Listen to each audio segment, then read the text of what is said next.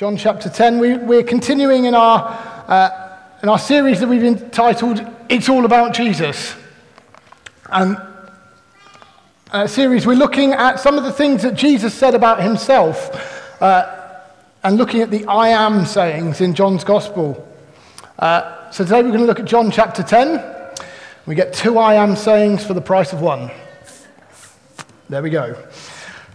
Which will become clear as I read in a moment. I'm going to read John chapter 10, verse 1 to 21.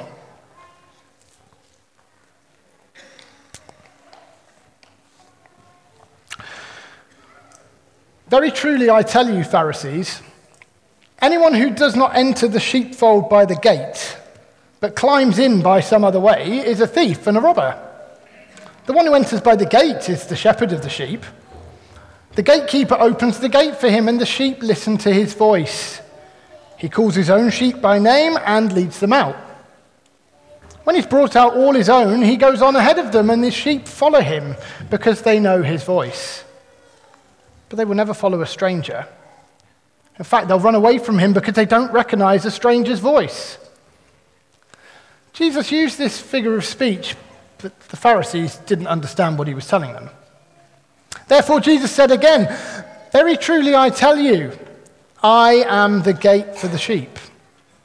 All who have come before me are thieves and robbers, but the sheep have not listened to them.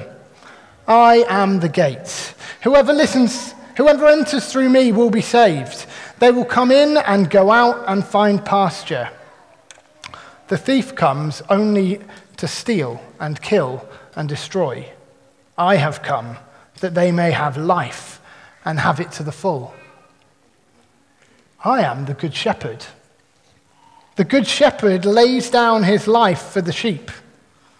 The hired hand is not the shepherd and does not own the sheep. So when he sees the wolf coming, he abandons the sheep and runs away. Then the wolf attacks the flock and scatters it. The man runs away because he's a hired hand and cares nothing for the sheep. I am the good shepherd. I know my sheep, and my sheep know me. Just as the Father knows me, and I know the Father, and I lay down my life for the sheep. I have other sheep that are not of this sheepfold. I must bring them also. They too will listen to my voice, and there shall be one flock and one shepherd. The reason my Father loves me is that I lay down my life, only to take it up again. No one takes it from me, but I lay it down of my own accord. I have authority to lay it down and authority to take it up again. This command I received from my Father. The Jews who heard these words were again divided. Many of them said, He's demon possessed and raving mad. Why listen to him? But others said, These are not the sayings of a man possessed by a demon. Can a demon open the eyes of the blind? So I say, we're carrying on looking at these great I am sayings that Jesus says about himself. I am uh, so many different things, but here today, I am the gate for the sheep. And I am the good shepherd. This passage uh, and the, the events that are taking place in some ways follow on quite closely to what Dan was looking at uh, last time when we looked at Jesus saying that he was the light of the world. In chapter 8, in chapter 8 the, Jesus and the Pharisees are having a long conversation back and forth. Different members of the Jewish community, and particularly the Pharisees, were coming and challenging him and talking to him and asking questions and, and, and all sorts of things. This conversation goes on throughout chapter 8. And it comes to the point where they, they make this claim directly Aren't you a demon possessed Samaritan? Essentially. Oh, okay. And then they pick up, pick up stones to stone him. Right at the end of chapter 8. Uh, but Jesus slips away and he hides. He hides from them, he's, he's hidden from them. He slips away from them and they can't carry out what they want to do. But then we're told straight away in chapter 9, as he went along, he saw a blind man. We don't know how much time's passed there or whether this follows on straight away, but he sees a blind man and he heals him. We see at the beginning of chapter 9, he went along, saw a blind man, a man blind from birth. And his disciples asked him, Rabbi, who sinned, this man or his parents, that he was born blind? And Jesus said, Neither this man nor his parents sinned, but this happened so that the work of God might be displayed in him. And we see Jesus displaying the work of God in this man's life by opening his eyes. And we see you might be familiar with what Jesus did. In verse 6, he spat on the ground, made some mud, and put it on the man's eyes. And he tells him to go and wash. And when the man washed, his eyes were opened and he could see. And so he's healed this man, and as we later come to see, he's healed this man on the Sabbath. And so the Pharisees are kind of get involved again. The man goes, the man is brought before them, and they seem far more concerned about the fact that he's been, that whatever happened was done on the Sabbath than the fact that the man's been healed. And they have this whole conversation with the man. They in, interrogate him effectively. Before we come again in verse 15 and 16, they're divided again. Well, uh, what? Uh, some of the Pharisees said in verse 16 of chapter 9, This man's not from God, for he doesn't keep the Sabbath. Saying, Jesus, he can't be from God if he's healing on the Sabbath. What's this all about? But others are, others are saying, well, how can a sinner perform such signs? They're divided, they're confused, but ultimately they come to the end of their conversation with the man and they throw him out of the, the temple or of wherever they are. They throw him out from amongst them. And he comes and, he, and Jesus finds him again and he talks to him, and it leads to another conversation with the Pharisees right here at the beginning of chapter 10.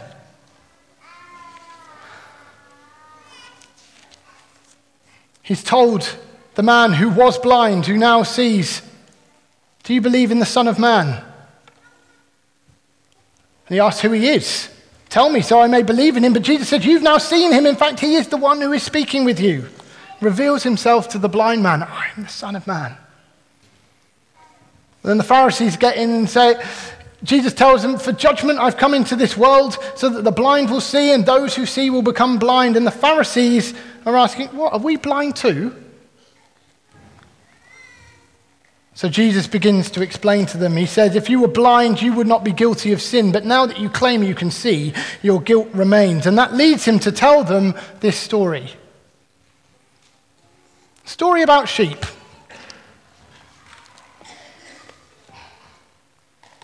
tells a story about sheep gathered in a pen. There's walls around it, there's a gate for them to come in and out. A story about sheep. Such a strong image throughout Scripture. We see so many shepherds throughout the Old Testament. It was such a key part of their culture and the makeup of the people of Israel and those who lived in those lands. We could look back, right back to the book of Genesis, and we can see, just for sake of an example, we can see Jacob and particularly, we see Jacob with Laban. Jacob's run away from Esau and he goes to his uncle Laban and he works with him. And what does Jacob do? He looks after Laban's flocks. We know the story for so many other reasons. It's like, well, what's your wages going to be? Well, let me marry your daughter Rachel. Uh, okay, work for seven years. And he gives him, the, gives him his daughter, but it's not Rachel, it's Leah and then he works a bit more, and, but he gets Rachel as well. And so we know the story for all sorts of other reasons, but Jacob is looking after the sheep. He's a shepherd. He's looking after Laban's sheep, and we know the story again for another reason that in the end, Jacob ends up with most of the sheep after Laban tries to trick him out of all of them, and then Jacob manages to trick him, and he, gets, he ends up with all the sheep. Jacob was a shepherd. And we see that continues through Joseph and his brothers. They're looking after the sheep in, chapter, in Genesis chapter 37 when Joseph has his dreams. As they arrive in Egypt, they announce themselves as a family of shepherds in Genesis chapter 47 and verse 3. This is who they are. Pharaoh asks them, What's your occupation? We're shepherds. We've come here now because in the land of Canaan there's, there's no food for our sheep. Shepherds. Of course, if we're looking for an example, we see David. And just to pick up on it, as he, as he goes to, just before he fights Goliath, he's gone to the battle. He's taken food for his brothers. And what, did his, what do his brothers say to him? What are you doing here? Who have you left the sheep with? Because David was looking after the sheep, he was the shepherd. They were shepherds together. Of course, more than just being lots of shepherds throughout the Bible, God so often is described as the great shepherd of his flock. God is the great shepherd. We first hear it from Jacob, and we looked at that relatively recently in, in Genesis chapter 48. As Jacob is blessing uh, Manasseh and Ephraim, he says this uh, in Genesis uh, 48 and verse 15. He blessed Joseph and his sons, and, and he said, May the God before whom my fathers Abraham and Isaac walked faithfully, the God who has been my shepherd all my life to this day, the angel who's delivered me from all harm, may he bless these boys. It's a familiar way of describing God. We see David in Psalm 23. So such well known words The Lord is my shepherd, I shall not want. But Asaph, also in the Psalms, picked up a, a, similar theme in Psalm chapter 80, verse 1. He launches in, Hear us, shepherd of Israel, you who lead Joseph like a flock. Again, describing God, God, you're the one who leads us like a shepherd. You're the shepherd of the flock. So many shepherds. Israel's leaders also often described as shepherds, and often not positively. Ezekiel chapter 34 is one key place. The prophet Ezekiel is given a message by God to bring to the leaders of Israel. At the beginning of Ezekiel 34, the word of the Lord came to me Son of man, prophesy against the shepherds of Israel. Prophesy and say to them, This is what the sovereign Lord says Woe to you, shepherds of Israel, who only take care of yourselves. Should not shepherds take care of the flock? And he goes on to describe how they've been behaving. As you go later in that, that passage, having described oh, the, the leaders, you're supposed to lead and be the shepherds, but you've just become fat and lazy. You're not taking care of the sheep. So it picks up the theme again of what God will do in verse 11 of the same chapter. This is what the sovereign Lord says I myself will search for my sheep and look after them. As a shepherd looks after his scattered flock when he is with them, so I will look after my sheep. I will rescue them from all the places where they were scattered on a day of clouds and darkness. Israel's leaders described as shepherds who've got it wrong. God described as the great shepherd of his flock. And God declaring in that chapter how he would send a shepherd Ezekiel 34, verse 23 I will place over them one shepherd, my servant David, and he will tend them. He will tend them and be their shepherd. I, the Lord, will be their God, and my servant David will be prince among them. I, the Lord, have spoken. God, pointing forward, I'm going to send one who will be the shepherd. So, as Jesus talks to the Pharisees, it's massively significant that he picks up on this imagery, and massively significant what he says.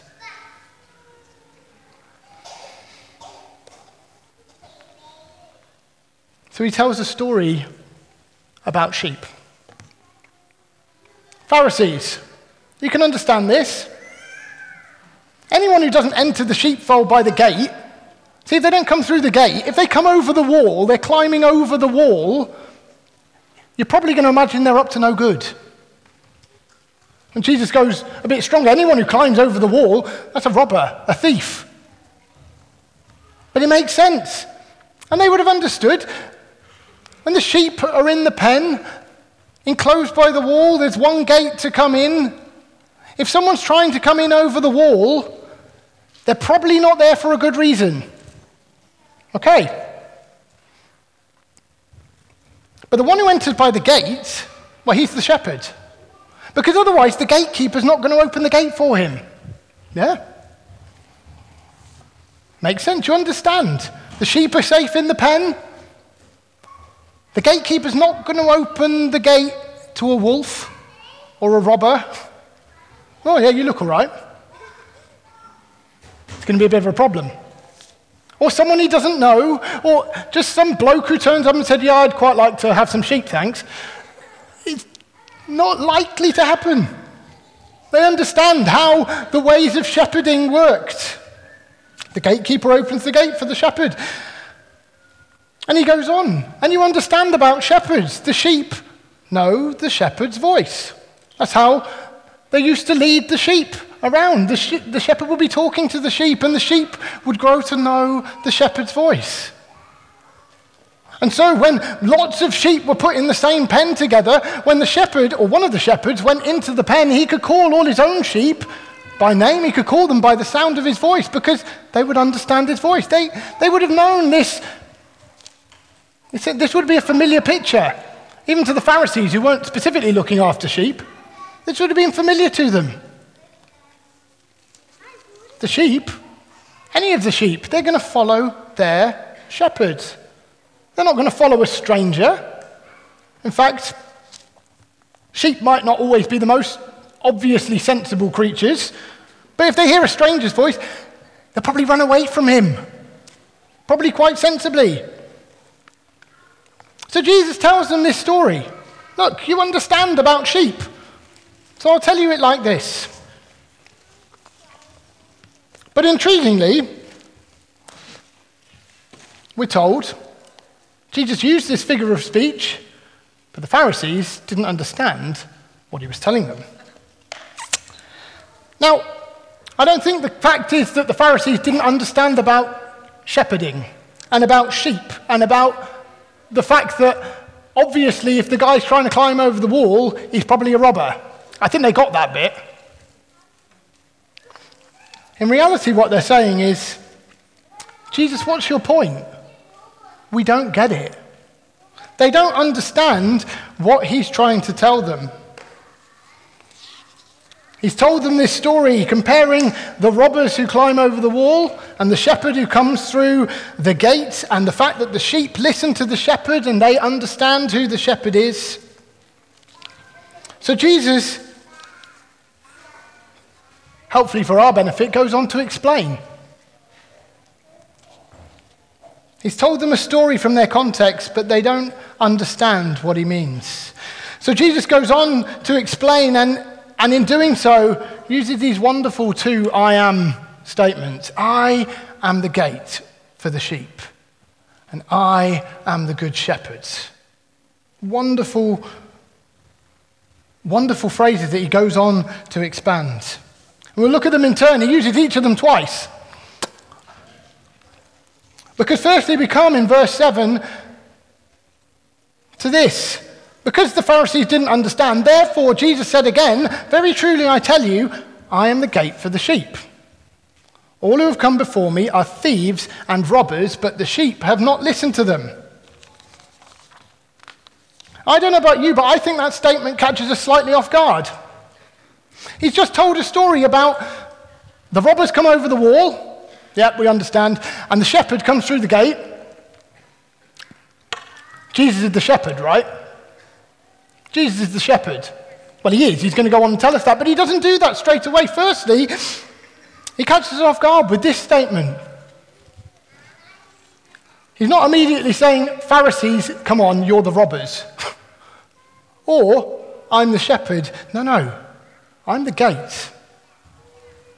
He catches us off guard. We're expecting him to identify as the shepherd, as he obviously does uh, later on. But I am the gate, Pharisees. Do you hear? All who've come before are thieves and robbers. Do you understand now, Pharisees? Do you understand the implication of what I'm saying to you? You see, the Pharisees, they've been wanting to judge him well, is he okay? Is this new teacher, is he okay? Is he, can he be one of the shepherds like us? Can he kind of, is he worth listening to? Or is he, is he demon possessed? and we should avoid him like the plague. Well, Jesus has already spoken to them and pointed in this direction. No, do you see, Pharisees? I'm the gate. I'm the way in. I'm the one through whom you come to God. Don't work out whether you think I might be able to teach a bit like you can. I'm the way. I'm the gate. The Pharisees have wanted to judge oh, is he okay? Is he all right? He's healing on the Sabbath. Uh, well, we might think about whether we can listen to him. Jesus points it straight I'm the gate, I'm the way in. So, actually, Pharisees, are you okay? Are you pointing the people to me? Are you coming to me yourself? Are you leading the people to me? Or have you got it completely wrong? Are you rejecting me? So Jesus tells them, I'm the gate for the sheep. All who have come before me are thieves and robbers, but the sheep have not listened to them. Pharisees, what are you telling the people, leading them away? You're like the thieves and the robbers. You claim to see, and yet you're blind. You don't see it. Don't you understand, Pharisees? Very truly I tell you, I am the gate for the sheep. And he continues I am the gate. Whoever enters through me will be saved. I am the gate. Whoever enters through me will be saved. This is Jesus' the glorious truth of who Jesus is. We're expecting shepherd and we're going to get shepherd, but he's the gate, he's the way in. As he goes on to say later on, which we will come to, of course, I am the way and the truth and the life. No one comes to the Father except through me. Except through me. I'm the way in. You see, it's a direct challenge to the Pharisees, but this is glorious truth to those who will hear. I'm the gate. I'm the way in. Come to me and you'll find salvation. Come to me, I'm the way in. I'm the way. Whoever enters through me will be saved. Jesus pointing out so clearly, I am the only way to salvation. Salvation is found in me alone. There is no other way. So many things will set up and say, We've got a good way for you to go. No, no, the, the way to fulfillment in life, it's found inside you. The way to fulfillment in life and salvation, no, it could be found in any number of different religions or different paths. Salvation and fulfillment and safety and security, it's found in money. Or it's found in this relationship or that relationship or a different relationship. No, no, none of those things can fully satisfy. None of those things can truly fulfill. None of those things can save. Only Jesus. I am the gate. Whoever enters through me will be saved. This is what Jesus comes to tell them straight away. You understand, sheep are safe in the pen. I'm the way in. I'm the way in.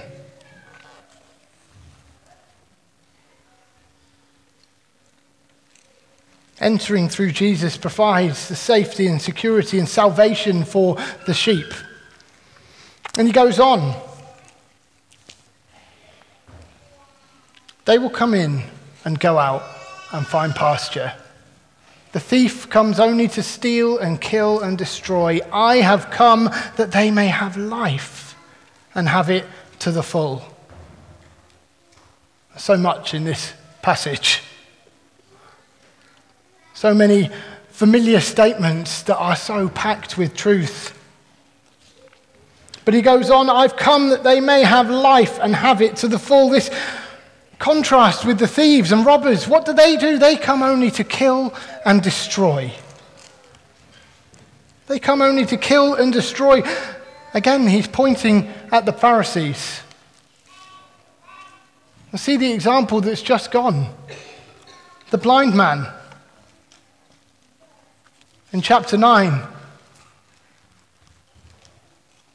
Jesus has seen this blind man. And to display God's glory in his life and to have mercy on him, he's opened his eyes. He's healed him. He's done something slightly strange in spitting on the ground and making mud with his saliva and putting it on his eyes, and then told him to go and wash it off, but he's made him see. He's opened his eyes. He's brought life. And yet, what are the Pharisees doing? The Pharisees are criticizing, picking holes. Well, yeah, but how did he do it again? And, and when did he do it? Well, if it was on the Sabbath, then I don't really think it's very good at all. Coming to the conclusion, well, this just isn't right, so you get out of here. You see the contrast. Jesus, the one who's come to give life and life to the full, and the Pharisees are just sapping life.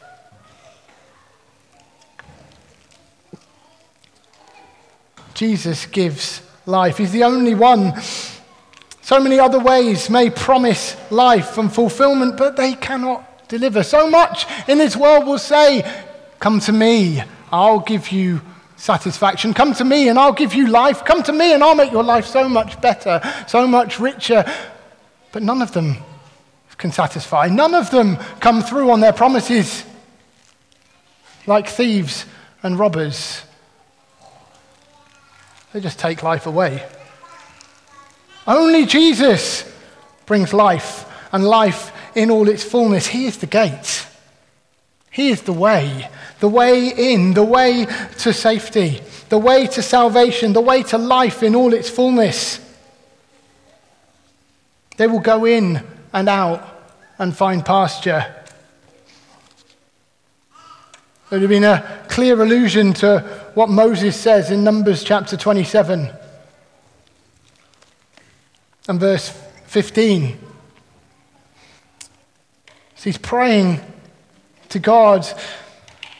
Uh, Moses said to the Lord, May the Lord, the God who gives breath to all living things, appoint someone over this community the people of Israel, to go out and come in before them, one who will lead them out and bring them in so that the Lord's people will not be like sheep without a shepherd. You see, Jesus, the one through whom can come in and go out and find pasture. There's all of life encompassed. I'm going to lead you. You see, he's the gate, but he's already alluding to the fact that he's the shepherd too. Everything of life is included. You will go in and come out. You will find pasture. I will lead you through your life. Just as Moses prayed that one would be raised up in numbers to lead the people. So Jesus firstly says to them, I am the gate. Salvation's only found in him. I am the gate. Life in all its fullness is only found in me. Pharisees, see who it is that you're talking to. The one in whom is life and salvation. But he's not finished. There's plenty there already, but he's not finished. Why is it that in me is found life and salvation? Because he's not only the gate, he's the good shepherd. Verse 11 I am the good shepherd. And the Good Shepherd lays down his life for the sheep. You see, if we want to tie this image down, we can get confused. It's like, well, is Jesus the gate or is he the shepherd? Uh, or is, is, he somehow talking about, he might have been alluding to the fact that out in the wilderness, uh, sometimes the shepherd would effectively be the gate. He would sit in the, in the gate and stop anything else coming in. He, there'd be a small sheep pen and the shepherd would sit there. But we don't need to get caught up. It's this wonderful, messy image.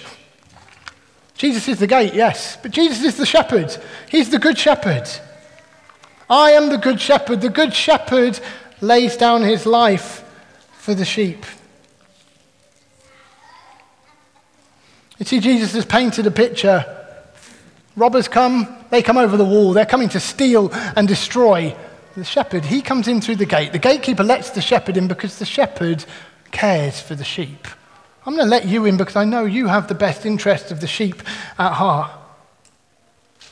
This is the picture he's built as he told the story to the shepherds, and the sheep will listen to the shepherd, and the sheep know the shepherd cares for them. You see, the shepherd cares for the sheep, and ultimately, the good shepherd, as Jesus says here, lays down his life for the sheep. What does he contrast straight away? The hired hand is not the shepherd and doesn't own the sheep. So when he sees the wolf coming, he abandons the sheep and runs away. Then the wolf attacks the flock and scatters it. The man runs away because he's a hired hand and cares nothing for the sheep. You see, Jesus brings this contrast. I'm the good shepherd. If you're my sheep, I care for you. You're mine. I know you. I love you. I lay my life down for you. But you see, you could understand a shepherd. It was his sheep. He cared for the sheep. He's got the sheep, thinking about a, an actual shepherd with sheep now. You get where I'm going. The shepherd, he cared because they're his sheep. By hired hand, he might care for the sheep a bit. He's someone who's just been hired. Here's a job. Look after the sheep for me, please.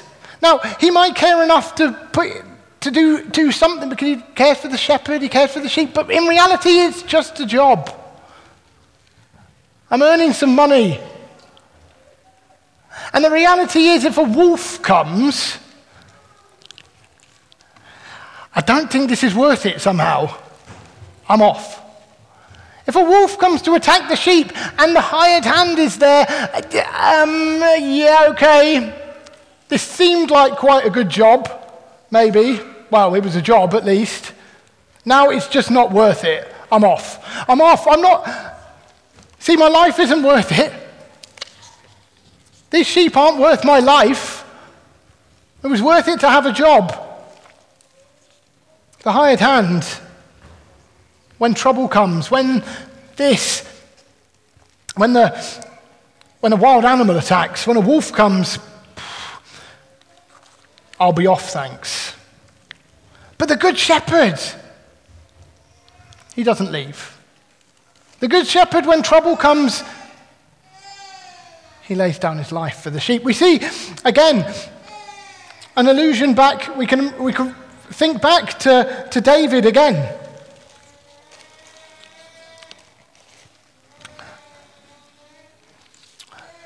David, the one who, uh, think of his experience. As he talked to King Saul, Saul saying, What are you going to do, little boy, against this giant? Well, hang on a minute. I've been looking after my father's sheep. And out in the wilderness with my father's sheep, wild animals attack, right? I fought them off. I wasn't letting them get to the sheep, they're our sheep. I'm not letting them get to it. So I've dealt with bears and wolves. I'm making up the list of animals now because I didn't check. Lions, Elephants? No. Um, but wild animals attacked. David said, They're not getting my sheep. They're not getting my sheep. I'm fighting for my sheep. You see, you can see the, the sense, the shepherd, he fights for the sheep. He, he's not David wasn't a hired hand, it was his sheep. It's his father's sheep. I'm looking after them. But the hired hand would run away. But you see, Jesus, the Good Shepherd, he goes even further. David fought for the sheep. David fought off the bears and the lions and the wolves and the. Anyway, wild animals. I stick with wolves and bears. That's probably, probably good. He fought for the sheep. But what's Jesus saying? The Good Shepherd, me, I lay down my life for the sheep. Not only fighting off the wild animals, I'm not just fighting for the sheep, I'm dying for the sheep. I will die for them. He has died for us. Here is the Good Shepherd. Here is, look at what Jesus is saying. This is love. John so, so picks this up as he writes uh, in his first letter, 1 John, uh, chapter 3.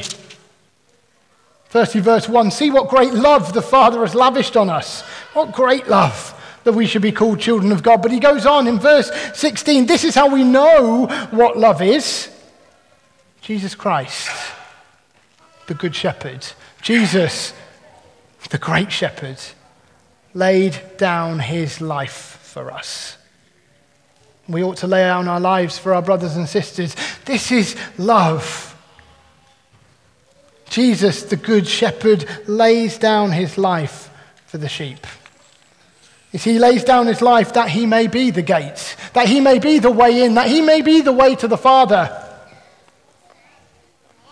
Here is love. Laying down his life that he may be the gate for the sheep. The wonderful description in Hebrews chapter 10 as the writer kind of warms to his theme. In Hebrews 10 and verse 19, he's drawing a slightly different picture, but actually he brings the, the same theme in Hebrews 10 and verse 19. Therefore, brothers and sisters, since we have confidence to enter the most holy place by the blood of Jesus, by a new and living way opened for us through the curtain that is his body, since we have a great high priest over the house of God, let us draw near to God with a sincere heart and with the full assurance that faith brings. And I could keep going, but I'll stop there. He's drawing a slightly different picture. He's looking at the temple and the priests and the, the temple system, but he's saying, look, because Jesus laid down his life, he's opened the way. And now, through him, in that passage, he, the curtain, we know the curtain was torn in two, but now it's become through him, the curtain, into God's presence. As Jesus says here, I'm the gate. I'm the shepherd who lays down his life so that through me you can come in. I've laid down my life that you may come in to be with the Father, that you may be forgiven, that you may be with God, that you may be saved. Jesus, the Good Shepherd, lays down his life. As he goes on in verse uh, 16, he's talked about the fact that he has other sheep that are not of this sheepfold. I must bring them also. They too will listen to my voice, and there shall be one flock and one shepherd. The reason my Father loves me is that I lay down my life only to take it up again. No one takes it from me, but I lay it down of my own accord. I have authority to lay it down and authority to take it up again. This command I received from my Father. It's wonderful sense. In one sense, yes, Jesus is killed by the, by the Jews and the Romans, but in such a greater sense, Jesus lays down his life. It's mine to lay down and it's mine to take up, as Chris so wonderfully reminded us earlier on. On that, on that Friday, certainly, and on that Sunday morning, as the women went to the tomb, it looked like it had all gone wrong. It looked like, well, Jesus has been killed, Jesus is gone. No, he's laid down his life and he's taken it back up again. He died, now he's risen. He's beaten death, he's conquered death, he's done it. Jesus, the Good Shepherd. As Paul says in Philippians, that wonderful, those wonderful verses, uh, in Philippians 2, verse 5 to 11, that Jesus humbled himself, became a man, but then humbled himself even to the point of death, even death on a cross, then what? Therefore, God exalted him to the highest place, laid down his life and raised it up again.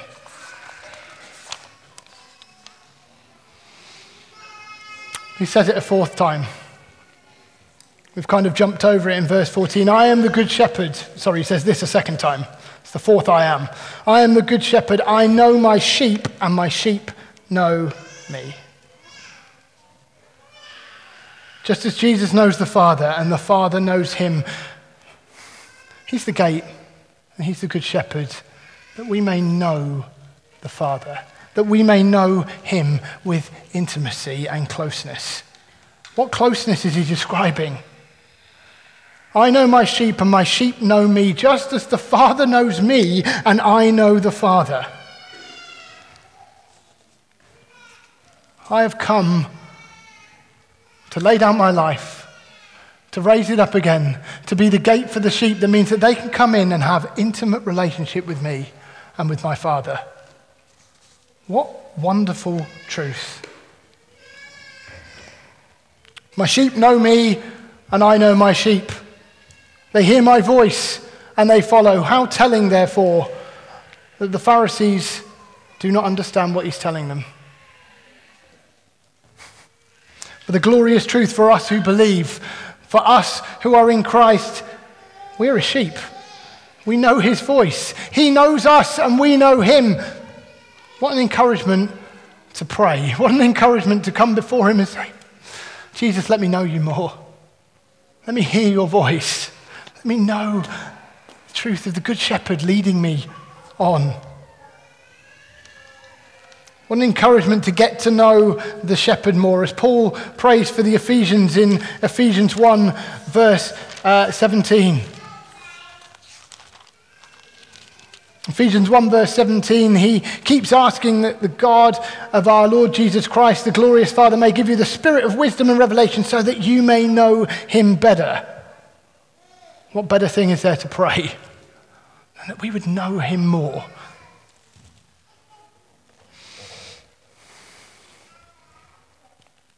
It's wonderful truth. Just quickly, he has sheep from other pens. What glorious, glorious truth for us to know. Jesus letting the Pharisees know that his sheep know his voice and there are more of them from beyond Israel, from beyond just the Jews. And as Gentiles predominantly, if not exclusively, I don't know, in this room, we stand in the good of what Jesus is saying here. He is called by name sheep from every nation on earth. He came to his own, but his message has gone out across the earth. Called by name, sheep from other folds, Jesus saves us, the Good Shepherd, the gate for the sheep. The encouragement today is this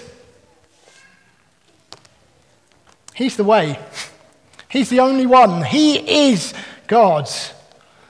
Jesus, the gate for the sheep, and the Good Shepherd who leads us on the Good Shepherd who's laid down his life for us. Come to him. Come to him today. Come to him if you don't know him and find salvation. Find that he is the one who gives life. He is the one who is the only one who gives life, life in all its fullness. Where so many other ways would say, Come here, come here, I'll give you a good life. I'll I can show you the meaning of everything. I can show you what's going on. No, there's none other than Jesus. Come to him. And come to him today.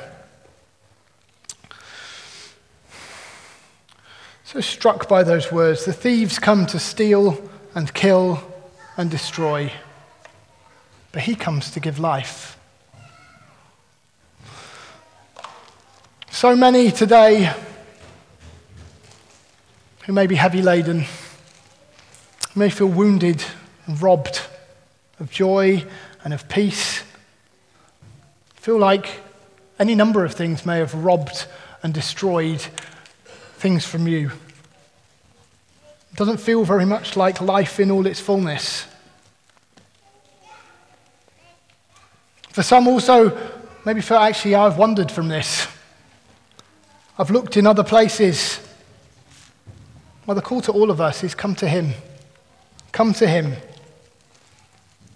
I'm going to close by reading those words of David in Psalm 23. You see, David doesn't make any bones about it here that somehow everything is always lovely or that somehow hardship never comes, or somehow everything seems easy, but one thing he is clear about God is with me. The Lord is my shepherd. The Lord is my shepherd, I lack nothing. He makes me lie down in green pastures. He leads me beside quiet waters. He refreshes my soul. He guides me along the right path for his name's sake.